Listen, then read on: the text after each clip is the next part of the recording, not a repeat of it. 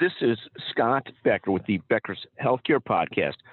Thrilled today to visit with Beth Walker. Beth is one of the CEOs, one of the Ochsner hospitals, I think Ochsner Baptist. She'll talk to us more about it today. Beth, can you take a moment to introduce yourself? Then we'll talk to you about how strategy is evolving and what you're seeing, priorities, and a little bit more. Sure. Well, thanks again for having me, Scott. As you said, I am Beth Walker. I am the Chief Executive Officer at Ochsner Baptist, which is one of Ochsner Health's community hospitals just down the street from our flagship hospital in Uptown New Orleans. And I've been with the organization about 19 years and in this role just under 2 years. So happy to be here and share a few thoughts. Well, thank you very much. And given the 19-year perspective, talk to us a little bit about how strategy has changed over the last 19 years and whether strategy has changed dramatically in the last 2 years. A bit of a sense of longer term than shorter term, the acceleration of change, or how do you see it evolve? How do you look at that? Absolutely. It's certainly been quite a journey to be with the organization for this amount of time and to see Ochsner's growth, but obviously in a time when healthcare just seems to evolve and change, not just year by year, but day by day. You know, when I joined the organization 19 years ago, we were essentially one hospital and a number of neighborhood clinics, and we've grown now to many more than that. But I think the other piece is seeing how the way that we serve our patients, serve the community, has really evolved, and our role in that. And I think if I focus more specifically on just even the last 2 years, or even just sort of in the year since first had our COVID patients, which was in March of 20, you know, a couple of things come to mind. One being the focus on telehealth. It was certainly something that we knew was evolving and something that we would have to play more in that space. But that COVID certainly was the impetus for making that shift for us. And if I just share, I have this number in my head, but in 2019, we had done a total of 3,500 virtual visits. So across the whole system, 3,500 virtual visits. And we do around 2.8 million visits as a system a year.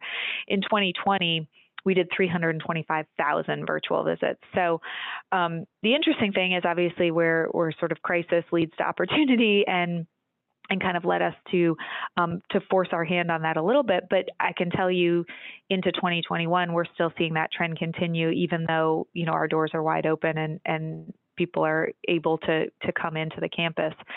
The other piece that I would say has evolved a lot in the last year or so for all of us in healthcare, I think, is understanding more of sort of this remote workforce. Healthcare has not traditionally been a space where people worked remotely, and I think that COVID sort of forced our hand at that during the crazy times. But we're all sort of looking at opportunities now to be able to recruit staff from all over and have them work remotely for certain job functions for sure. And I think it's not just an opportunity, but it's almost something that I think we're going to have to do with certain roles to really compete nationally and internationally and from an engagement standpoint.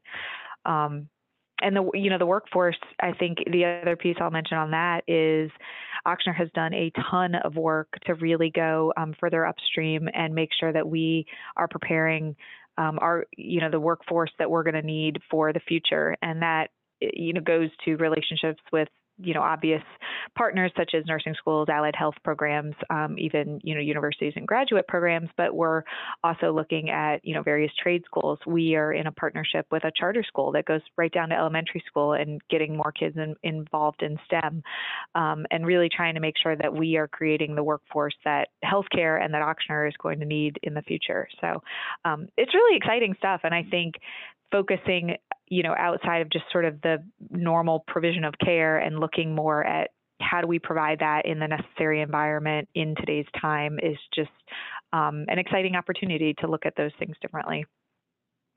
And take a moment on physician perspectives on telehealth.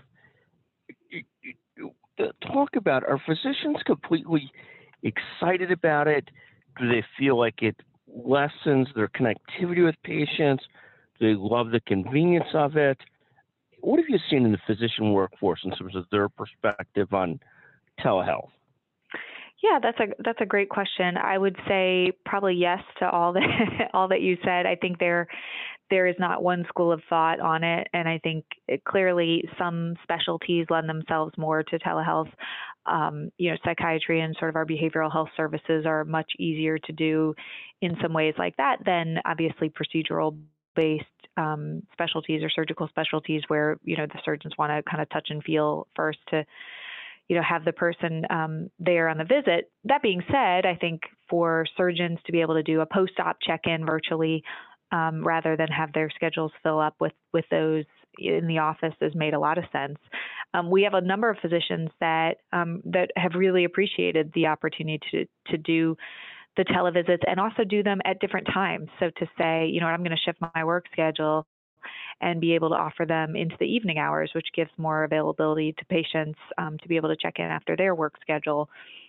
So it's an ever-evolving process. I think we continue to work. I mean, the technology is critical, obviously, to make sure that works and seamlessly for patients and for providers. But it's, I think we're learning along the way, but I think we have a lot of enthusiasm to just keep tweaking it and finding ways that it can be beneficial both to the providers and to the patients. Take a moment on workforce of the future. We're seeing this very sort of convoluted country right now where lots of employers are having trouble filling jobs. Yeah. There's a shortage of people, yet there's a lot of unemployed people. How do you recraft this workforce of the future where we've got these great looming shortages of physicians, providers, clinicians? How do you sort of work towards that? And how important are these efforts that you're undertaking to have a solution that seems so critical? Yeah, I think that's a fabulous question because that's exactly, it's hard to sort of marry it up in your head when you just kind of look at the numbers. But the reality is that so many of us in healthcare are struggling to fill these various positions. One of the challenges I think we have to do is to keep looking specifically, and I'll mention nurses because it's the biggest, piece of our workforce, but is in making sure that nurses are really doing top of license work, that what we're asking them to do is really necessary for a nurse to do.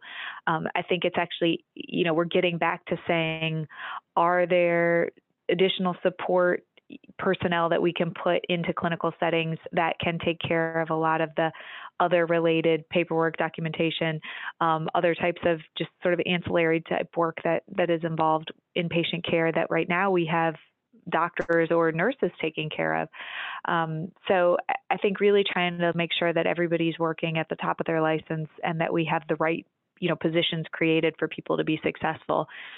It's the easiest thing to do is sort of to hire the top skill level that can then do everything because you just know they can sort of do their skill level and everything below them, but it's a waste of a resource to have them not focusing just on their roles. So I think when it comes to, our investment in the future, and Ochsner and I believe strongly in the partnership with just being a strong presence in the community. And so I think as it relates to our charter school partnership, for example, it's not just about getting every one of those kids to eventually come work at Ochsner, but it's in just making sure that we have, well-educated, strong, community members in our local society here too. And so I think Ochsner truly believes that, stronger education builds stronger communities. And so we're really trying to put, honestly, our money where our mouth is with a lot of that. It's also about getting kids excited about careers in healthcare and helping them to also realize that you don't have to be the obvious nurse or doctor to go into healthcare. And so I think exposing kids to all types of career choices along the way is really exciting. And so, and the other piece I'll mention on the workforce is we're doing a lot related then to our diversity and inclusion efforts in partnering with, schools that draw more, more of the historically Black colleges and universities, or even just in underserved areas to make sure that we are, giving these offerings to kids that grow up in all different environments and making sure that they have a pathway forward. So it's pulling together a lot of, I think, different components of our strategy and hopefully, strengthening the community, but also our organization in the future. Fantastic. And Beth, you talked about a few big sort of transformations both to telehealth and to making sure you're setting the seeds in place for the workforce of the future. Talk about, as you look at this year, what are you most excited about currently? What gets you up in the morning, gets you going and excited? Sure. The first one I might say, and maybe play off what I just mentioned on some of the diversity, equity, and inclusion efforts. And I'm specifically excited too about diversity in leadership, and even more specifically, women in leadership. I have actually avoided the topic of women in leadership for a while, I think because I didn't necessarily want to be referred to as a lady CEO, which I am referred to at times. And I think in my mind, I wanted to just, I just want to be a CEO. Why, what does it matter what my gender is? And now I'm starting to embrace that in different ways and realizing that I have a very unique opportunity to be a role model for other women who want to see someone who looks like me and looks like them, I should say, at a higher level. And I think it's a huge responsibility and an honor in a lot of ways. And so I think as I play that out in my mind, how I can represent this opportunity to other women, I think that is similar for all types of diversity and inclusion. And how do we continue to create pathways and help leaders of all, race, age, gender, orientation, whatever, into these opportunities. So I'm focusing a lot on allyship, making sure that I'm doing my personal, part to create pathways and support, these different opportunities. And the second thing, if I can have a second one that I'm excited about, is really just the overall opportunity to grow from this COVID experience. It's in a lot of ways, I think most of us would say, gosh, it would be so beautiful if COVID never happened. And of course, I think we'd all agree that that would be the ideal state, but it did. And so, trying to think of the words of, I think Winston Churchill said, never let a good crisis go to waste. And so what can I learn from, what can my organization learn from this experience? And how do we continue to take the lessons learned in terms of, being more agile? How do we pivot more quickly? The rules essentially of the game were changed, and how do we keep rewriting them in a way that works for the future? I like looking at this challenge as something that fuels me, not defeats me. And so how do I use this as energy to just keep pushing forward, getting comfortable with the uncomfortable, learning that this is a journey. And the humanness of all of this, I think the fact that this virus in many ways, made us feel disconnected, but in other ways we all shared so many of the same challenges and realities. And I think this is just an opportunity to come together in a lot of ways as we come out of this and move forward. So I'm excited about that too. I think we're gonna use this challenge as our, fuel and not as defeat. And thank you for that, for both those concepts. Talk about being a CEO, a great CEO that is a woman. How do you look at that? Do you look at it as though, I guess if you're, I try and think of it as Beth Walker is a magnificent CEO. She's also a woman, so can also be a great role model for other women. I've got a daughter who I like to see people in positions of leadership. So she sees it as though, I can do this. I could be a great leader and have a great family life. I could do both. I could have this balance. And I like to see my daughter see great leaders. Do you think yourself first as a CEO, or first as a woman, or is it so intermixed that it's hard to ever separate the two? Mm-hmm. I'm a woman, I'm a CEO, I happen to be a great CEO, I happen to be a woman, I'm both. Yeah, and I think of it for what you said about, someone who happens to be like, I think of like some of the best CEOs in the country happen to be black CEOs, but they're great CEOs first, and they're black. And I think to me, it's sometimes important to point out, you're a great CEO. Yes, you happen to be a woman, but you're not CEO because you're a woman. You're a great CEO who is a woman.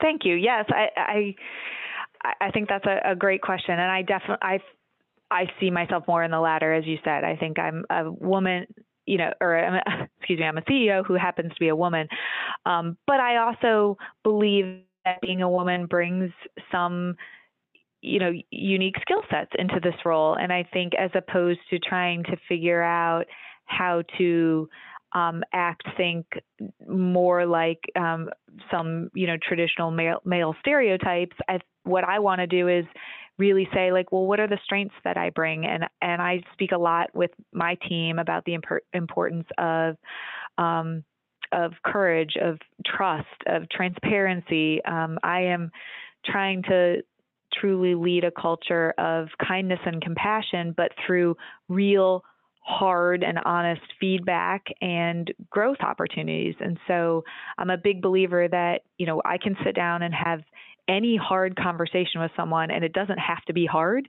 We just have to agree that we respect one another and that I want that individual or this situation to get better. And I'm committed to that. And so I think that my passion for wanting people to be their best selves and bring those to work and bring those to our patients, I think is something I'm trying to just, as opposed to harness it, I think I'm just trying to say that this is an environment where we can all continue to make one another better. And so, so I'm excited about that. And I honestly, I can't say enough about Ochsner's support in helping me to get where I am too. And I think that being a part of an organization that allows you to bring your whole self to work, to be who you are and just keep helping you tweak that and grow as a leader and as a person is tremendous. And so that's one of the reasons I'm still here 19 years later. So excited to be a part of it. Beth, just magnificent. Always a pleasure to visit with you. It really is. Thank you so much for taking the time to visit with us on the Becker's Healthcare Podcast. Thank you very much. Thank you, Scott.